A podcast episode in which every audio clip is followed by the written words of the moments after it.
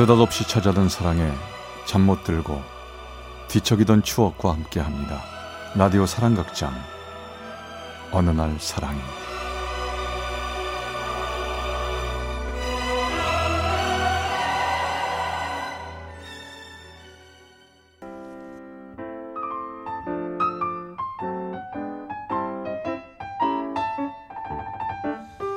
사랑의 체험수기 어느 날 사랑이 제 83화 헤어지고 1년 후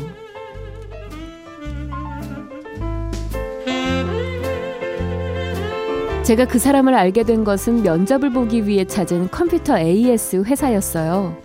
회사 안엔 그 사람과 다른 남자 직원들 서너 명, 그리고 사장님이 한 분 계셨죠. 187cm에 달하는 커다란 키에 진한 쌍꺼풀의 하얀 피부는 외국인이 아닌가 하는 착각이 들 정도로 이국적이어서 한눈에 띄었지만 깡마른 체격 탓에 제 이상형과는 거리가 멀더군요. 면접을 위해 사장님과의 면담을 기다리던 그때가 바로 점심시간. 다들 김밥을 먹는데 그 사람만은 김치찌개를 시키더군요. 그리고 김치찌개를 한참 맛있게 먹더니 김치찌개 안에서 뭔가 비닐 같은 게 나왔나 봅니다. 나 이게 뭐야? 아참. 아씨, 아줌마 바쁘긴 바쁜가 보네. 어? 비닐까지 넣어주고 참다. 그 사람은 그 비닐을 모두 건져낸 후 다시 맛있게 밥을 먹더군요. 그런 그 사람의 모습에 전 속으로 참 성격도 좋다는 생각을 했습니다. 그게 그 사람과의 첫 만남이었어요. 그 후 전 면접에 합격되어 회사에서 초등학교로 파견되는 학교 강사로 일하게 되었고 그렇게 2년의 시간이 지났습니다. 혹여 학교 컴퓨터에 문제가 생기거나 수업 중 필요한 물품 조달을 받기 위해 회사로 전화를 하면 항상 그 사람이 받더군요. 잘 지내고 계시죠? 언제나 문제 생기면 전화 주세요. 성심성의껏 잘해드릴게요. 네, 고맙습니다. 항상 잘해주셔서요. 아이, 뭐 이 정도는 기본이죠. 뭐 항상 연락 주십시오. 그 사람은 회사 내에서 디자인 업무를 담당했고 전화상의 목소리는 언제나 밝고 친절했어요.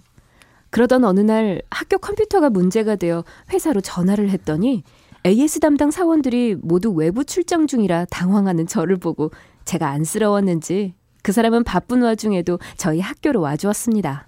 어, 감사합니다. 바쁘실 텐데. 아, 네, 괜찮습니다. 언제든 불러주십시오. 이게 제 일이지 않습니까? 어, 그래도요. 맨날 도와주셔서요. 참 친절한 사람이라고 생각했습니다. 언제나 친절하고 언제나 웃는 그 사람. 전 그렇게 생각하고만 있었죠. 그리고 몇 달 후 컴퓨터 하드웨어 문제로 다시금 회사로 전화를 하게 되었는데요. 다른 사람이 받더군요. AS 부탁을 했지만 차일 피일 미루는 회사 직원들 때문에 안 되겠다 싶어 늘 친절했던 그 사람의 핸드폰으로 전화를 걸게 되었죠. 또 뭐 문제 생겼어요? 네, 탁 아시네요. 어, 또좀 도와주세요. 어디선가 누군가에 무슨 일이 생기면 불러만 달라고 했으니까요. 당연히 제가 가야죠. 결국 다음날 그 사람은 학교를 찾아와 해결해 주었습니다. 일을 마치고 퇴근 후 우리는 같이 차를 타고 나갔어요. 그리고 차가 정류장에 다다를 때쯤 그가 말을 했죠. 저 그 회사 그만뒀어요. 뭐 집에 있다가 시간 되어서 뭐 컴퓨터 봐드린 거니까 나중에 밥 사요. 정말요? 어, 감사해요. 제가요, 정말 나중에 꼭 밥 살게요.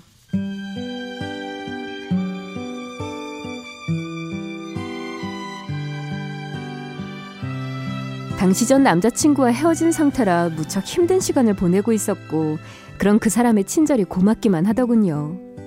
전 고마운 마음에 며칠 후 그 사람과 저녁을 함께하게 되었습니다. 이제야 이렇게 밥 먹네요. 송함이 이재복 씨인 줄도 몰랐어요. 아, 참, 같은 회사 다니면서 전화 통화만 했잖아요. 그리고 또 우리 동갑인 것도 이제 알았잖아요. 참. 그러게요. 아니, 그리고 정말 문화고등학교 나온 거 맞아요? 아, 아무리 생각해도 너무 놀랐어요. 우리가 같이 학교를 다녔다는 게. 아, 또 공통점 있잖아요. 사는 집이 둘 다 10층 106동. 아파트는 틀리지만 뭐 이 정도면 인연 아닙니까? 우연인지 인연인지 그 사람과 좀 비슷한 게 많았습니다. 그 외에도 좋아하는 음식도 비슷하고 취미도 비슷해서인지 정말 좋은 친구라고 생각했죠. 그리고 몇 달 후 전화가 왔습니다. 어, 잘 지냈어? 웬일이야? 어, 유미야. 나 오늘 생일인데 나랑 저녁 같이 할래? 그래, 어머 생일 축하해. 나 몰랐어. 저녁 내가 사줄게. 아니야, 아니야. 내가 살게. 뭐 같이 식사만 해줘. 그렇게 저희는 저녁으로 스파게티를 먹었고 즐겁게 지냈지만 헤어질 땐 집 앞에 아무 말 없이 절 집에 내려주곤 횡하니 가버리더군요. 그리고 10분 후 그 사람에게 문자가 왔습니다. 나 오늘 생일인데 부탁 하나만 들어주면 안 될까? 남자친구 없으면 나의 애인이 되어다오. 전 그 문자를 본 후 망설여지더군요. 이제 조금씩 아물어가는 상처에 또 다른 사랑을 시작하기 두려워 아무 대답 없이 며칠이 지났습니다. 전 그 친구에게 용기 내어 전화를 했죠. 어, 네가 말한 대로 우리 그렇게 하자. 어? 정말? 너 내 애인 되어줄 거야? 와, 신난다. 진짜야? 고맙다. 고마워. 근데 왜 문자로 고백하는 거야? 아니, 혹시나 거절할, 거절할까봐 그랬지. 고맙다. 앞으로 내가 너한테 잘할게. 좋은 남자친구 될게.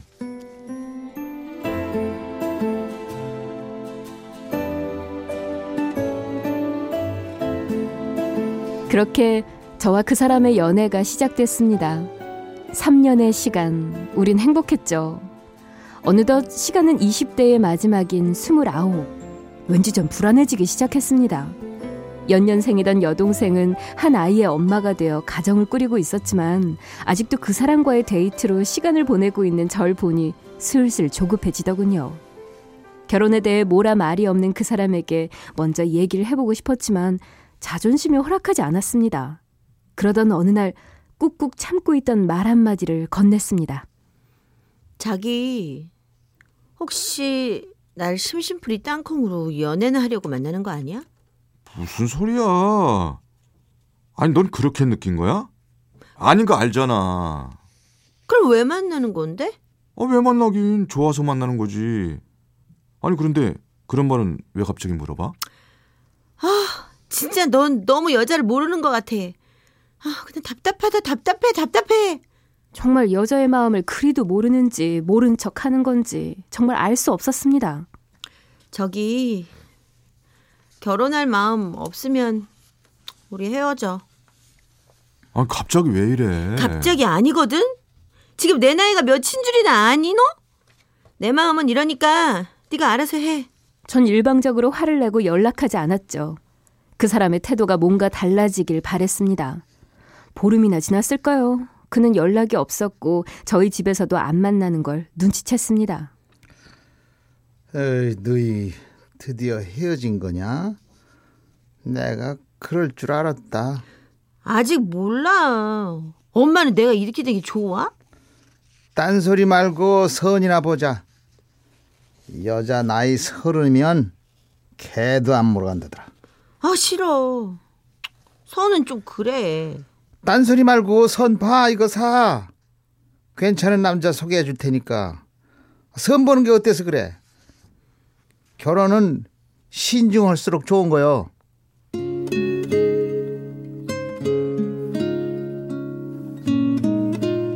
엄마의 성화에 전 선을 봐야 했고 인연이 아니었는지 선본 남자와는 두서 번의 만남을 가진 채 그렇게 끝나버렸습니다. 그리고 난 후에도 그 사람에게선 전화가 오지 않았죠.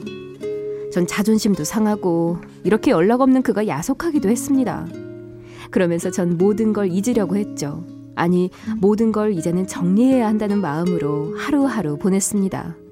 그렇게 1년이라는 시간이 지났죠. 전 자포자기한 마음으로 지내고 있었는데 그러던 중 그 사람에게 전화가 왔습니다. 나야, 잘 지냈어? 웬일이야? 우리 끝난 사이 아니었어? 아, 그- 그랬나? 만나자. 우리 만나서 얘기해. 너희 집 앞이야. 저는 만나기 싫었습니다. 그러나 1년이 지난 후 전화를 한 이 남자의 진짜 마음이 뭔지 궁금해서 만나기로 하고 나갔죠. 그는 미리 와 기다리고 있었더군요. 잘 지낸 것 같이 보이는데? 1년 후 만난 연인한테 할 말이 그거야? 아, 뭐 하긴 우리 이제 헤어진 연인이니까. 저기 결혼 준비 다 됐어. 우리 결혼하자. 뭐라고? 저 무슨 말이야? 장난해? 사실은 말이야. 그동안 집안 사정이 좋지 못해서 지금까지 열심히 공부하며 결혼 자금 열심히 모았어. 그리고 이제 너랑 결혼할 준비가 끝났어. 뭐? 그게 사실이야? 아니 왜 아니 왜 그럼 나한테 전화해서 얘기를 하지 않았어? 아니 왜 이제 연락한 거냐고. 나 선보고 결혼하면 어쩔 뻔했어. 야, 내가 바보냐? 네 동생한테 네 소식 다 듣고 있었어. 너 그 뭐 선본 남자랑 잘 안 된다면서? 뭐야? 인연은 아무 때나 오는 게 아니야. 그리고 진짜 인연은 따로 있잖아. 우리처럼 말이야. 몰라 진짜. 너 진짜 얄미워.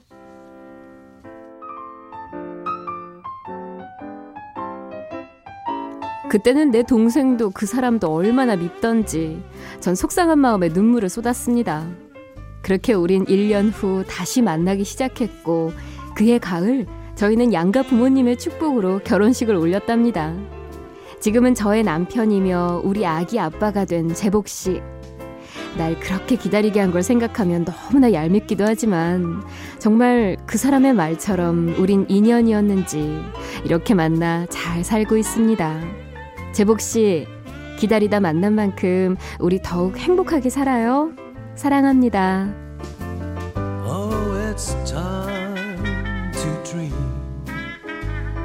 경기 고양시 일산 서구의 홍유미 씨가 보내주셨습니다. 어느 날 사랑이 제 83화 헤어지고 1년 후 편이었습니다. Together, yes, together.